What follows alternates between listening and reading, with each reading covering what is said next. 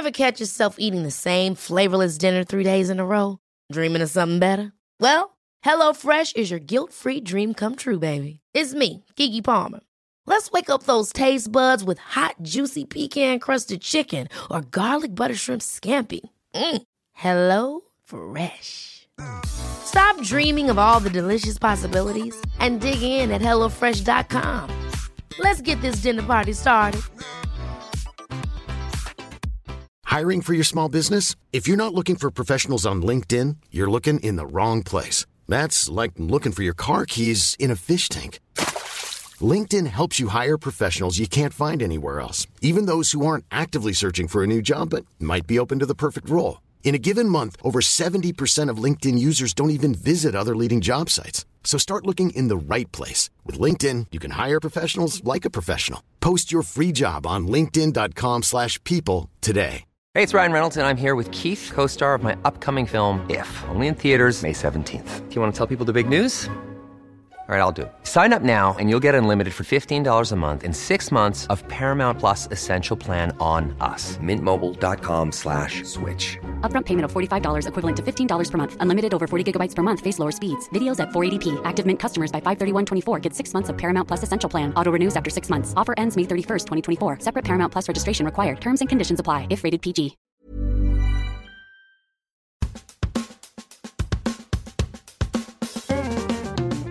Welcome back to Brookomode for the sixth episode. I'm joined by content editor Bella Boros. Thanks for coming on. Thanks for having me. Normally behind the camera, we've got her on the show to interview me and give a bit of insight into me and for the audience to sort of, you know, get the why behind the show and learn a bit more about me. So, Bella, it's over to you to conduct the rest of the I'm interview. kind of excited. Like you said, I'm usually behind the camera, so this is different, but we'll see how we go. So, give the audience a little bit of background of your sporting history. Where did it all start? What's your earliest sporting memory? Well, mostly I've just been playing cricket and footy since I was younger. Got into playing Auskick when I was quite young. I played a year up for a few years and then I stopped playing a year up and when played with my year group I was at North Beach and that's some of my earliest you know footy memories. And then I got into cricket. I can't even remember how I got into cricket. I think it's just an Australian sport. So you know, with my dad and playing with my dad and stuff like that. Nothing special about my early early sport sporting journey. I feel like cricket's one of those things where everyone just kind of does it in their backyard as a kid. And then if they're like, oh, I'm kind of good at it, you just kind of like stick it out. But then you might get to an age where you're like, oh, shit, like it kind of takes up my whole Sunday. Like, Yeah, it is like that. So back in the day, when you were like, well, obviously you still are into sport. Who were some of your influences and your idols that you looked up to when you played sport back then? And then how has that morphed into who you look up to now? Well, footy was more of my main sport, but also cricket in the early days. Those are my two main sports. And in about 2006, I started going for Geelong. My dad paid me to go for Geelong.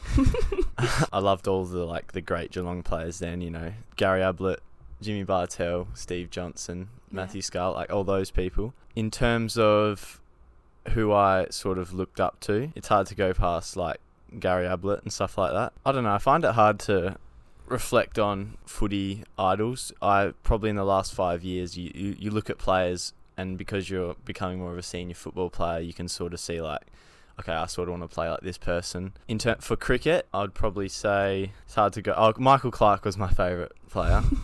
Back in the day, had his all his bats. Yeah, th- those those two in those sports. But I don't know. I looked up to those cricket players and those footy players, but at the same time, you know, you're trying to recreate them in the backyard. I think I had Gilchrist gloves for a, for a while, the orange gloves, and I tried to be like him when I started keeping and playing cricket. Other than that, probably it's shaped me a little bit, but I don't know, sort of just create your own identity and, Yeah. and take traits from each each sports player. And what about now? Is there anyone that like not so much or Oh, there's players like who you look up to with certain things, and you're like, oh, we'll go to footy. Like, there's people who mark the ball and intercept it, and you're like, okay, like I want to develop that. yeah. Or there's players who you sort of think you're similar to, whether that's with your kicking, handballing, or stuff like that. And you look at certain traits like their explosiveness, and you think, okay, I want to, I sort of want to model some of my game off that. But I'm probably not like, I don't really like to model too much of my game off other people. Sort of just take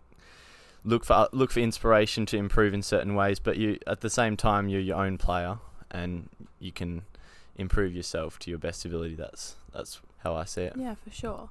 So obviously you've been playing sport for a while and it's kind of a roller coaster of emotions. I want to talk about the lowest sporting achievement you remember and how you kind of bounce back from that and how you learned to cope with those type of negative experiences. So can that be like an injury? Like yeah, literally anything.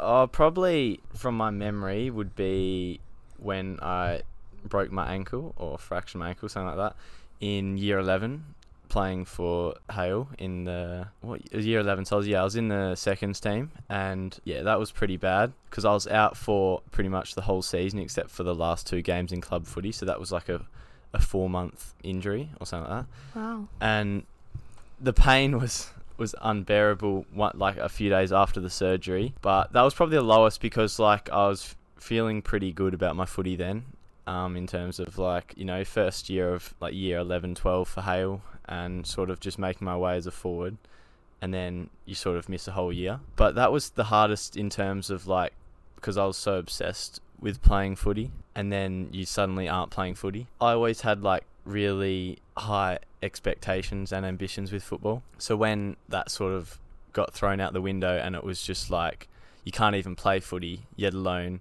try and play in the first or the highest team. You know, I sort of was quite annoyed to not be playing, just not be playing f- sport again. Yeah. But you know, there was tough periods there. Like I remember, like having to like shower with like like a a shower bag over my leg, like over my cast, so yeah. it couldn't get wet and stuff like that.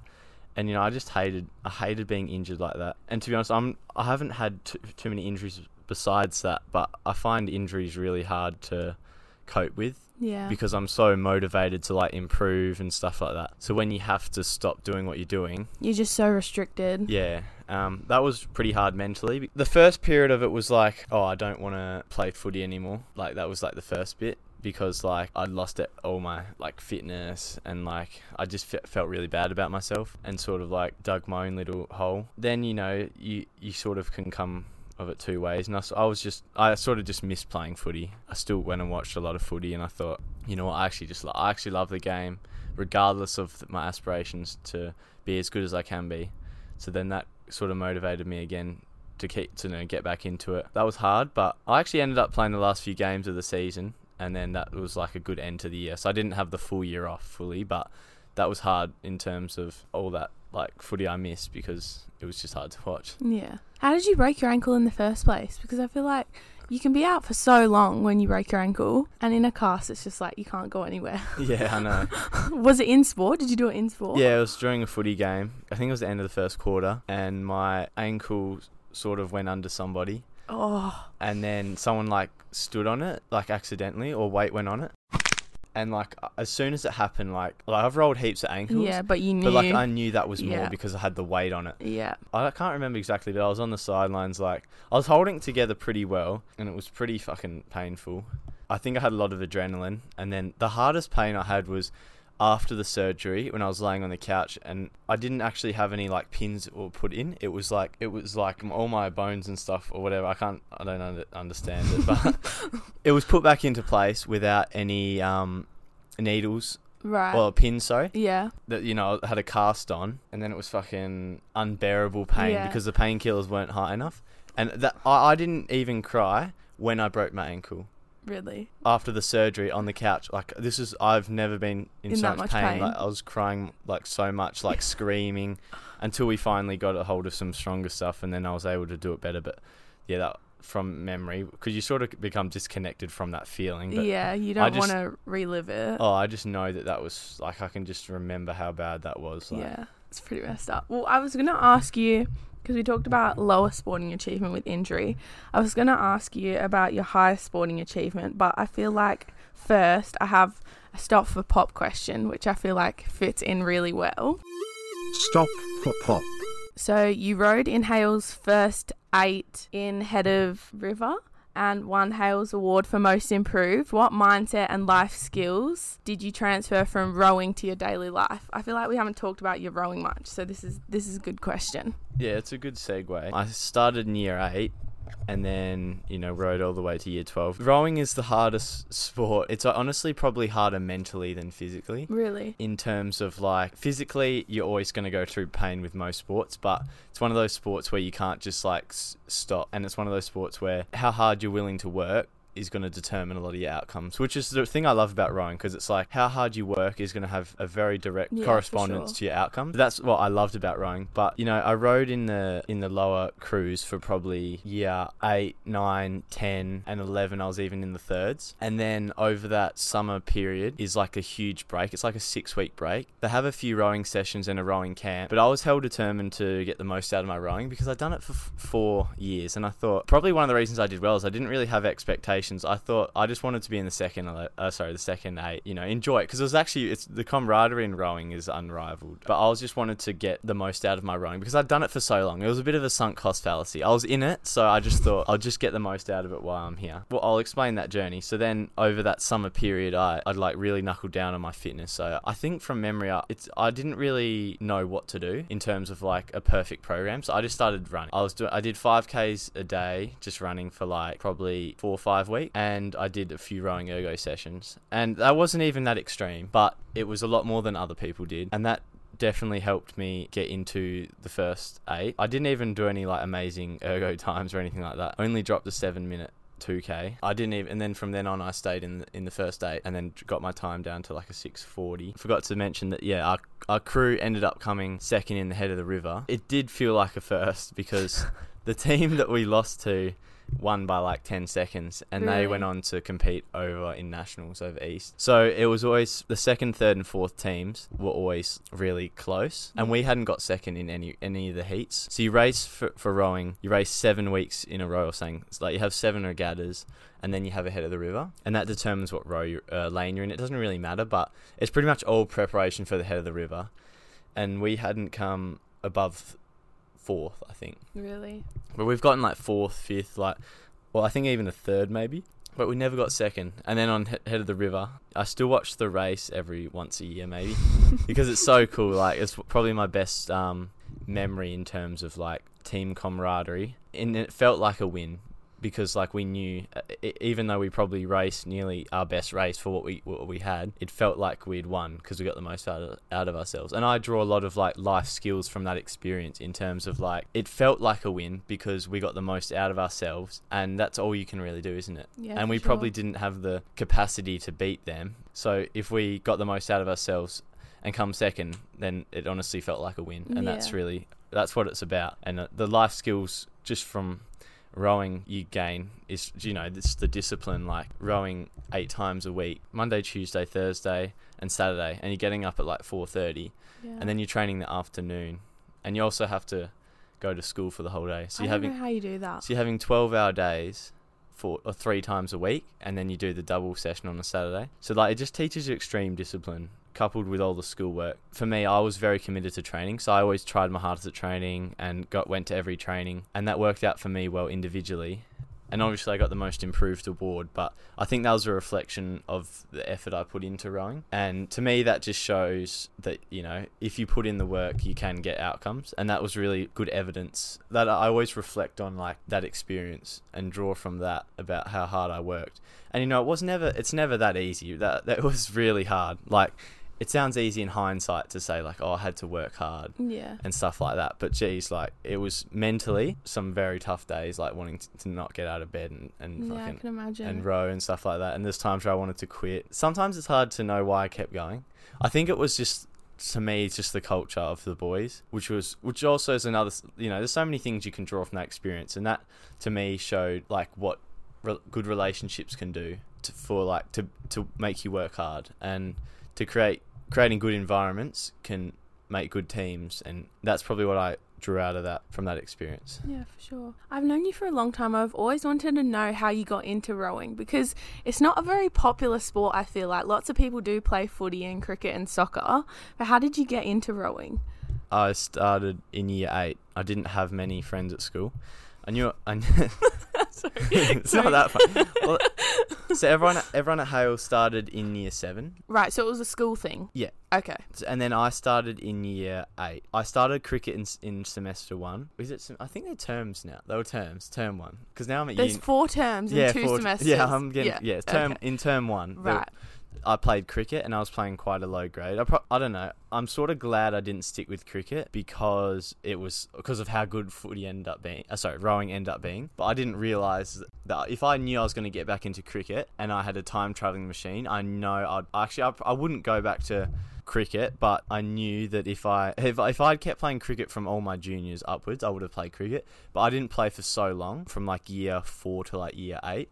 And then when I played, I- wasn't doing as good as I thought I could do. So then I was like, fuck it, let's try something new. And I had a few mates in my class who were doing rowing in- in semester one, Right. so term one, I get. Term one. And then when we started in term four, they were like, you know, just try it. I thought, why not? I'm already we're already paying this much money to go here. We might as well try something new. Yeah. So then I got in, and then like once you're into rowing, you know, there's a lot of people who quit, so that's fair. But I was hooked by you know the feelings after, like how hard you had to work and all that stuff, and just the culture. I was sick, so yeah, that's how I got into it. You talk about like I feel like because obviously I went to a public school, there wasn't many benefits from it. Do you feel like Hale really helped with where you're at in your life now in terms of like motivation and your sport and things like that? Yeah, there's so many different life lessons and things I can draw from my time at Hale, whether that's with regard to sport or the academic stuff. I think in just generally, like it's such a competitive, sorry, competitive environment. If you want to, if you are that sort of person inclined to be wanting to do your best, like you sort of just get forced to do your best. Like I was ve- very competitive with academic stuff and sporting stuff so that that pushed me to do really well but sometimes what happens is then when you go into the extern like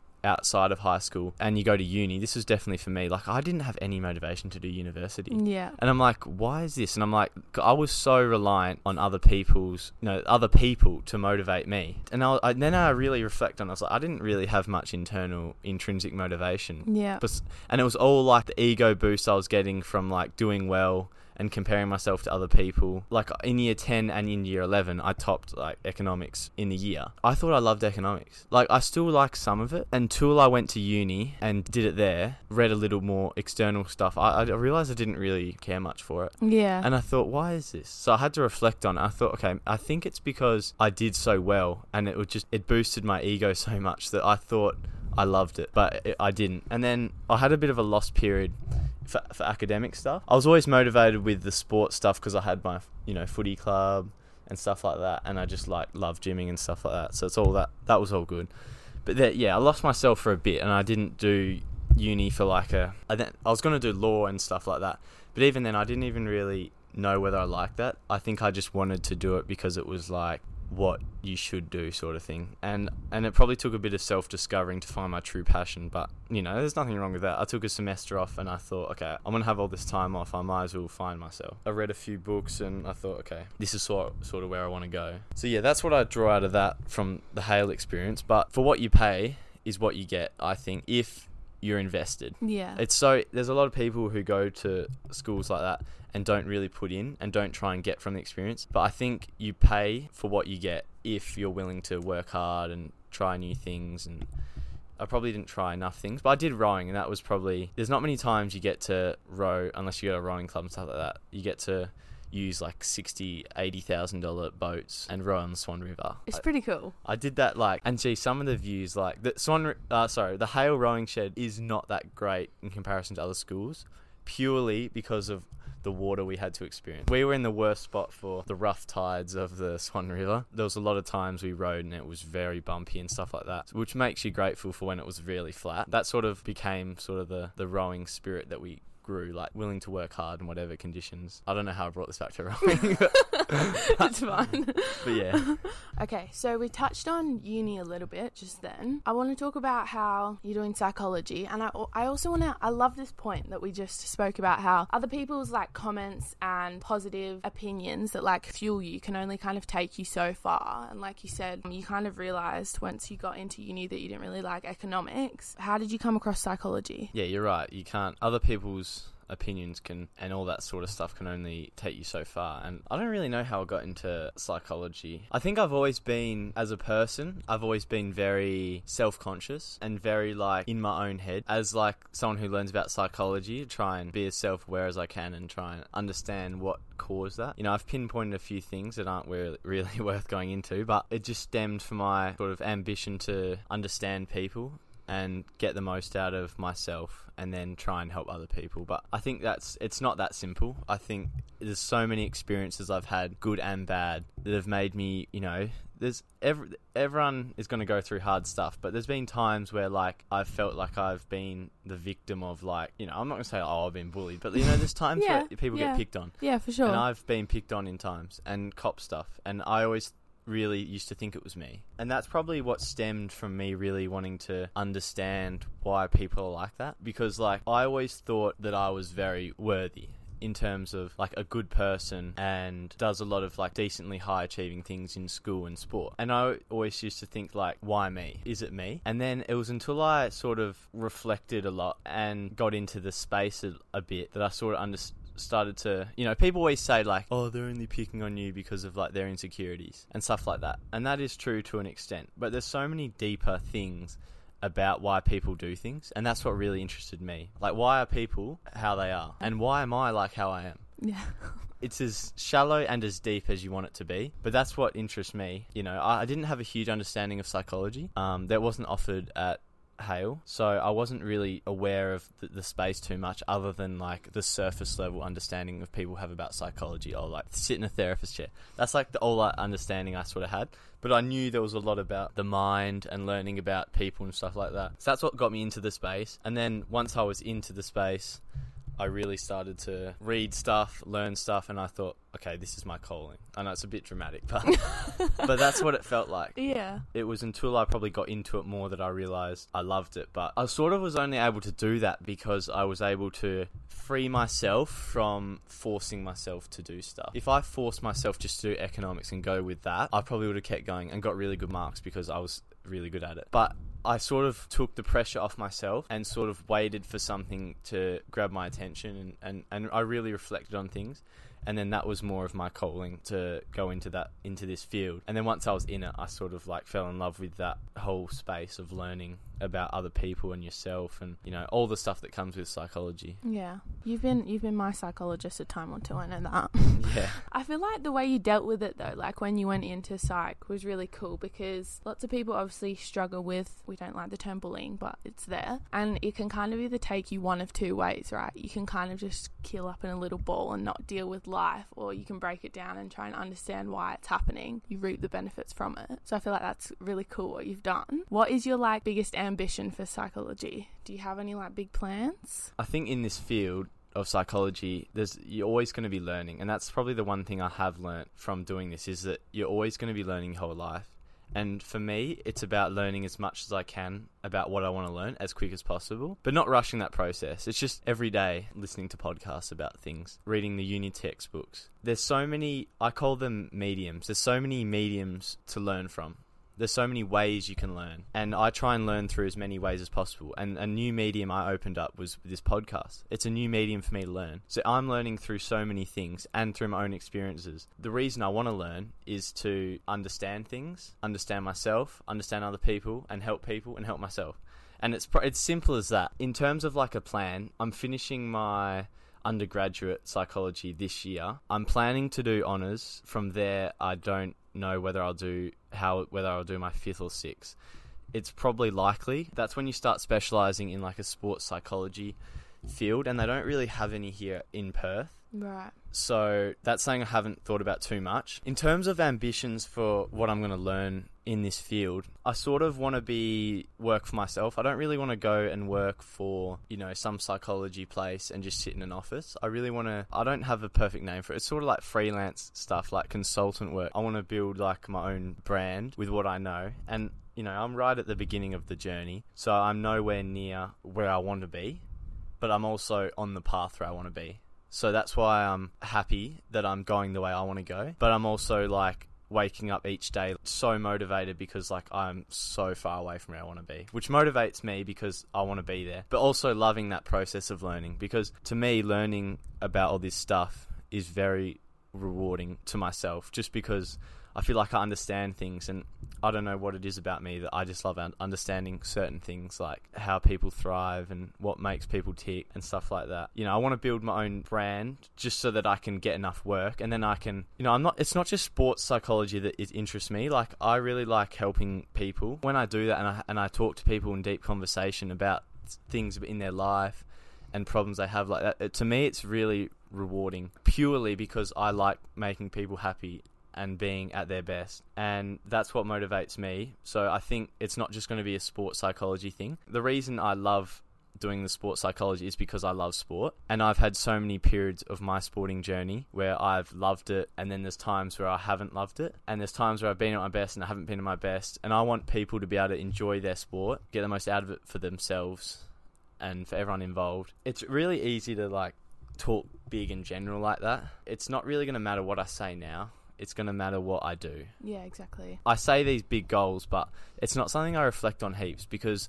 I'm very aware of like how what I need to do to get to where I want to be. So I sort of just try and do that every day and get on the, path. That's why when I'm injured or and I'm when I'm not motivated or like yesterday I was feeling shit and I didn't really do much and I was unproductive. And that's where like I felt shit because like I'm not going on the path I want to be on. Like I'm not learning much. I'm not but that's okay. Like the rest is important. Yeah.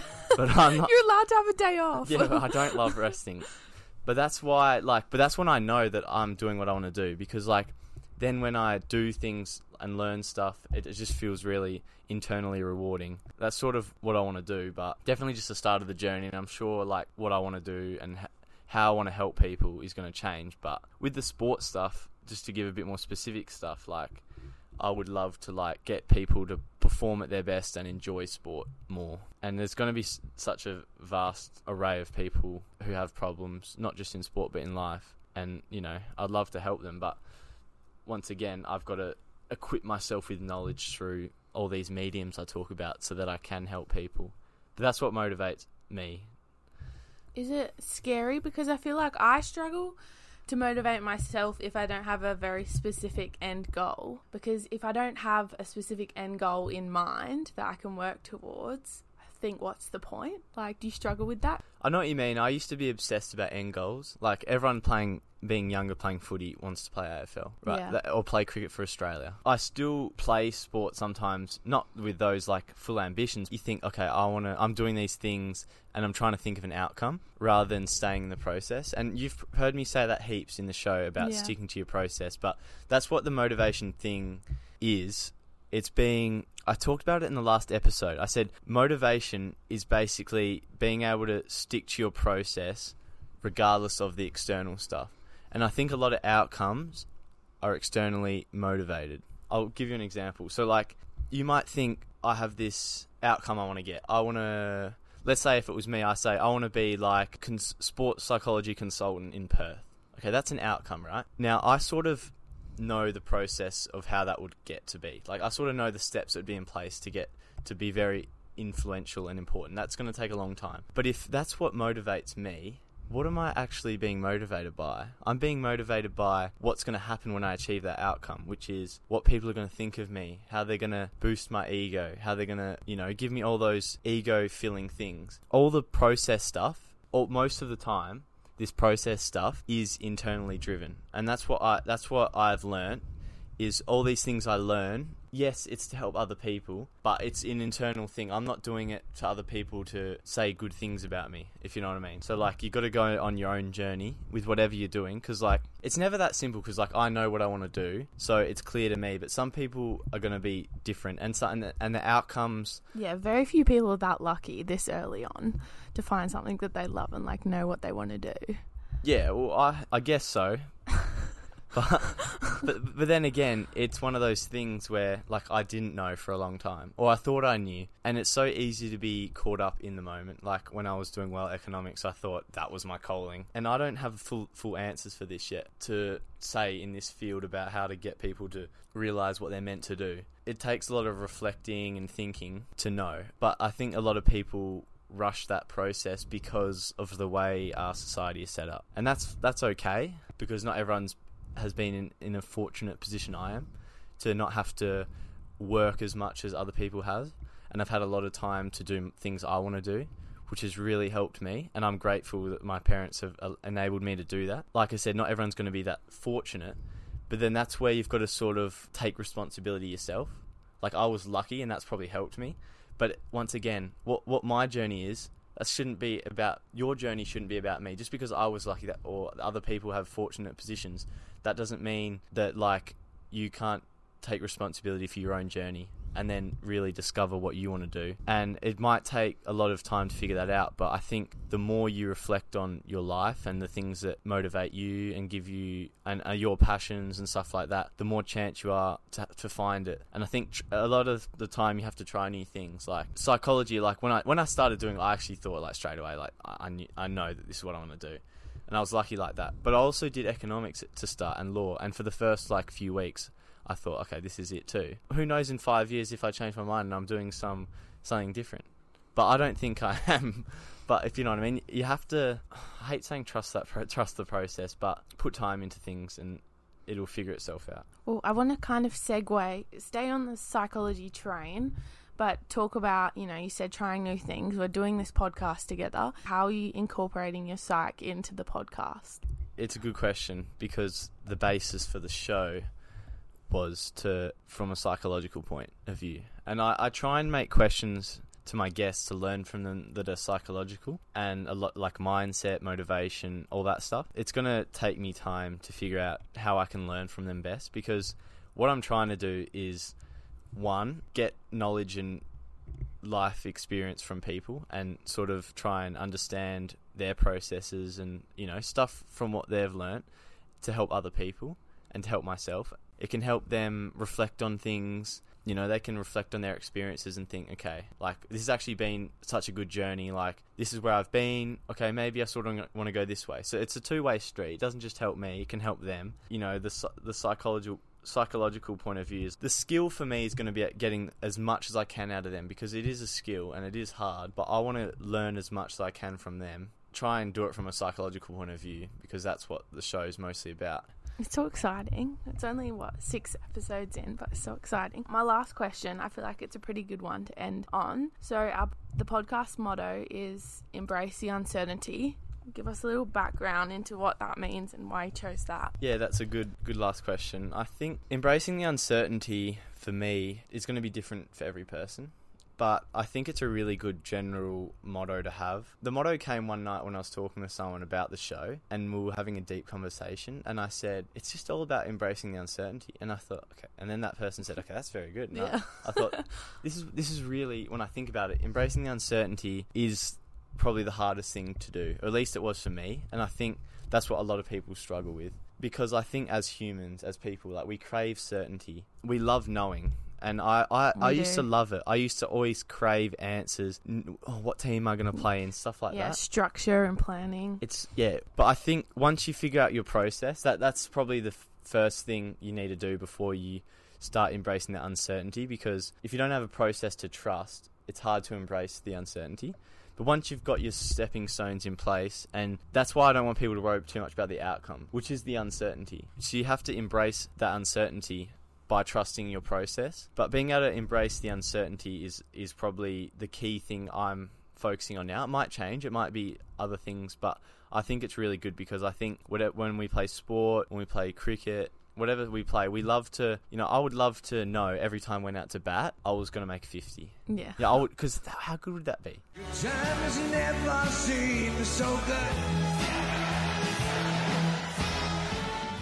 Like we know that would be good, and like then you start thinking of out when you start thinking like that, you start thinking of outcomes, and you sort of lose your process. I start thinking, oh, I've just got to make thirty. That's a good score, and stuff like that, and, and outcome oriented. But embracing the uncertainty that I might make zero, I might make five, I might make a hundred. Like being able to embrace that is the key thing because then you stop worrying about it and then it enables you to get into your process and your flow better. And once you're into your I like to call it a flow state because you stop overthinking and you just start going through whatever skills you're doing because you're not overthinking and you're just doing it how you know. And you've done all this training. So whatever sport you're doing, whether it's footy or cricket, like how many, like we had Ethan Shields on last week. Imagine how many cricket balls he's hit. If he's thinking about what score he's going to get, that's going to have a huge impact on his mindset. But if he's just reacting to the ball and playing and going through his process of his technique and stuff, he's in a way better position to play it like that. But it's it's so easy to say that stuff and that's why I want to learn the skills to be able to help people because it's not just about like people are aware that they're going to do better when they're not overthinking. Like that's just common sense. Yeah. like you don't have to be a psychologist to understand that. It's about learning the skills and about being able to get people to understand themselves and reflect and learn better processes for themselves and stuff like that, which is the key thing. I said we've sort of gone side sideways with Yeah, the embracing the uncertainty, but that is the whole motto of the show. Because if people can embrace that uncertainty, they're more likely to stick to their process and have better outcomes, which is paradoxical. You know what I mean? Because you think if people are thinking about outcomes, the outcomes might be better because they're, they're focused on it. It's important to them. Yeah. But the less they focus on outcomes, the better they'll be. So that's why it's sort of like counterintuitive to say like, oh, embrace the uncertainty. But I think it's really appropriate to most sporting things. I probably haven't thought about it in just a general life context as much, but I think it can have the same sort of application in terms of being able to live your life and do things and not worry about things. It's that's so easy to say because like we crave certainty. I know I do. That's been that's what I'm trying to learn in this field.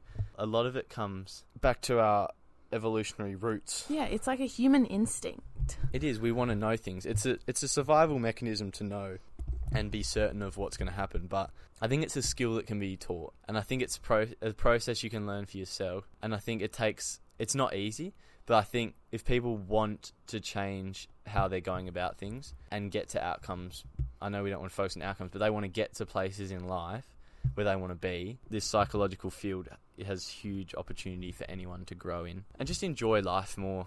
It comes down to it seems selfish, but it comes down to understanding yourself better. And I think a lot of the time people get caught up in life through other people's lenses. Once you can live life through your lens and just be able to enjoy it for what it is. I We've, as humans, we're very other people oriented, if you know what I mean. It's easy to say, "I'll focus on yourself," because, like, once again, I'm not someone who I don't like giving advice that is just plain. I like to give skills and then help people reflect in certain ways. But that's going to be a key thing for me to learn is how to get people to focus on their own process. I feel like we did good. I love that question. Do you want to wrap it up, or do you have anything else you want to say? No, I don't have too much else to say. I think How good were my questions? Shout out to Tate Robertson. He helped me a little Yeah. bit, but Yeah, they're great questions, and I think I think it gives a good basis for the show. Like, I mean, we didn't we didn't go into things like my footy, hell specific into my footy journey and all that stuff because, but I because I think it's more important for people to understand why I want to do things. Like, what what is the base for the show, and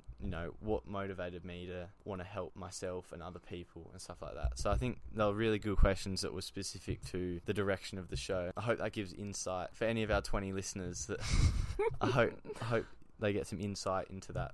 And I, I think we're you know we're just on the journey upwards. We are. We're having fun. Yeah, exactly. We're having fun. To end the show, like I want to just talk about one last thing. And Okay, go for it. and I think the hardest thing that I've had to deal with, and I think other people will be in the same boat, is caring about what other people think. Yeah. And I- like, I would love to have. And now that we're talking about it, I'm actually th- thinking we should have like episodes talking about certain things like that. We should, yeah. Because I think it's it's I love it's great to talk to sport about people. At the end of the day, sport is just one part of life. A lot of people struggle in this regard, caring about what other people think. I've been a victim of that.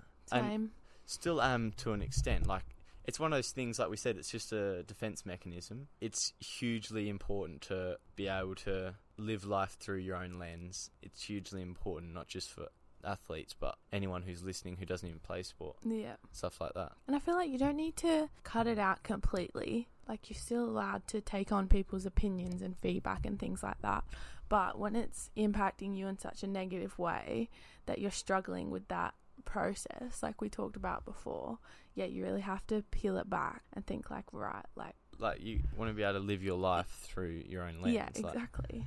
and- so that's what you want. and I think when you start, when it starts, like you said, when it starts impacting you. So basically, as soon as it affects how you would function normally. Like that's when it starts to become a problem. It's really multifaceted, so we're not going to go into it yet. okay.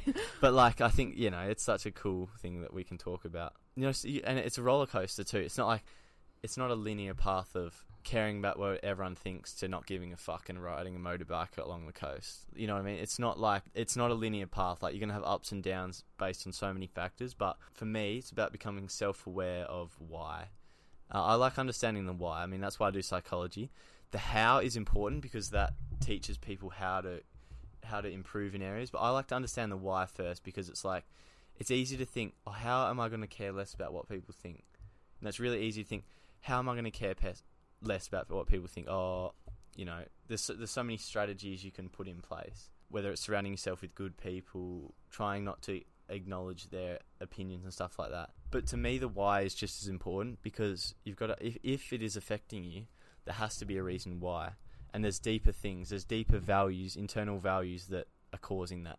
And I think a lot of the time, I care like when when bullying affected me in like not huge ways. Like I wasn't a huge victim, but everyone's been picked on before, and it affected me disproportionately, probably what to what I was picked on.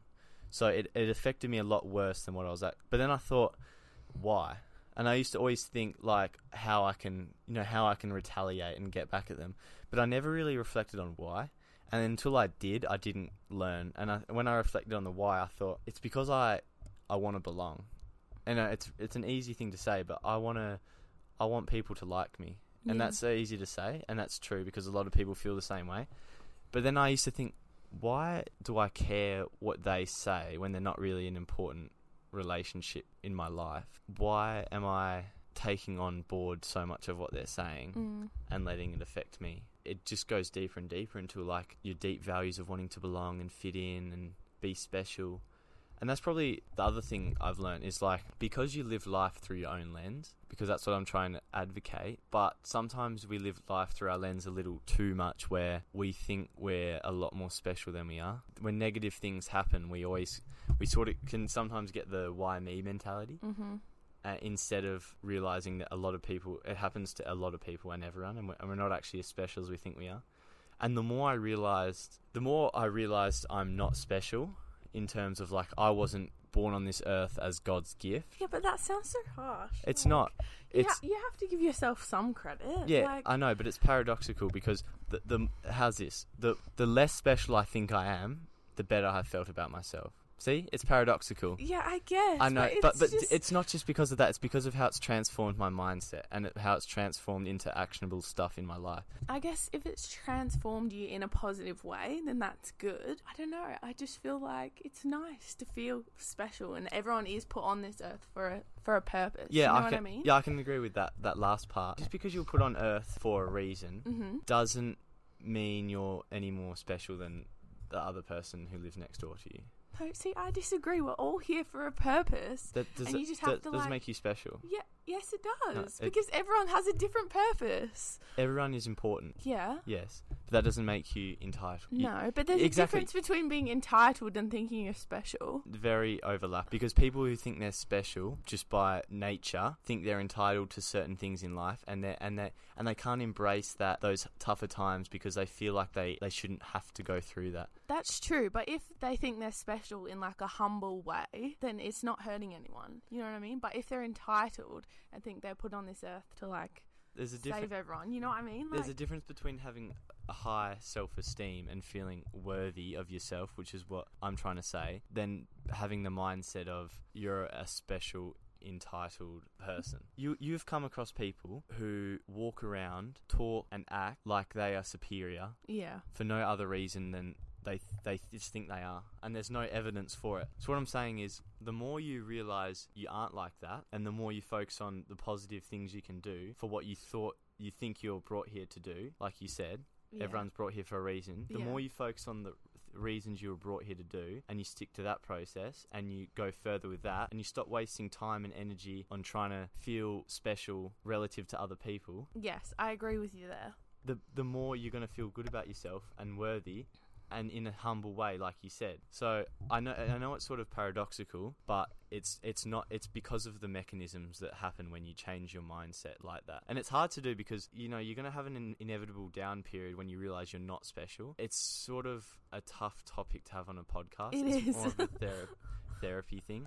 But it's something I've gone, you know, people are going to go through these experiences in different times, but I've gone through the self discovery process. I, I wake up each morning like just content to be on my journey and happy with that rather than so preoccupied by waking up and caring about you know the external stuff. To an extent though i can say that as much as you want but when pe- when you when you receive good feedback on the show or uh, people say like you kicked the ball well you played well like inevitably it makes you feel good For sure but it's it about to be able to control that just so it's like you can feel good by it but not to the point where like you're relying on it or like it becomes the main focus Yeah, you don't let it overbear that motivation, so you have Yeah. no other purpose. Yeah, I think this is a few. I mean, we were only talked about it for five, ten minutes. Yeah, we could talk about it forever. I feel like. Yeah, which I think is a good opportunity to have in a future episode because it's something I'm passionate about and I would love to talk to anyone about. This was fun. Okay, you you have to wrap it up because I'm not a host. I don't know I what went. to do. I went to wrap the show up and it went on for another ten minutes. Yeah.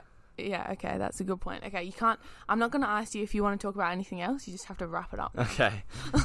All right. Well, that that'll conclude the conversation. But I hope this chat has given you a bit of an insight into me, the host, and sort of my journey, and you know, sort of our journey because we can learn things from each other. And I sort of want this Brookomode brand. I'll call it a brand. It's Sure. community, family, whatever you want to call it.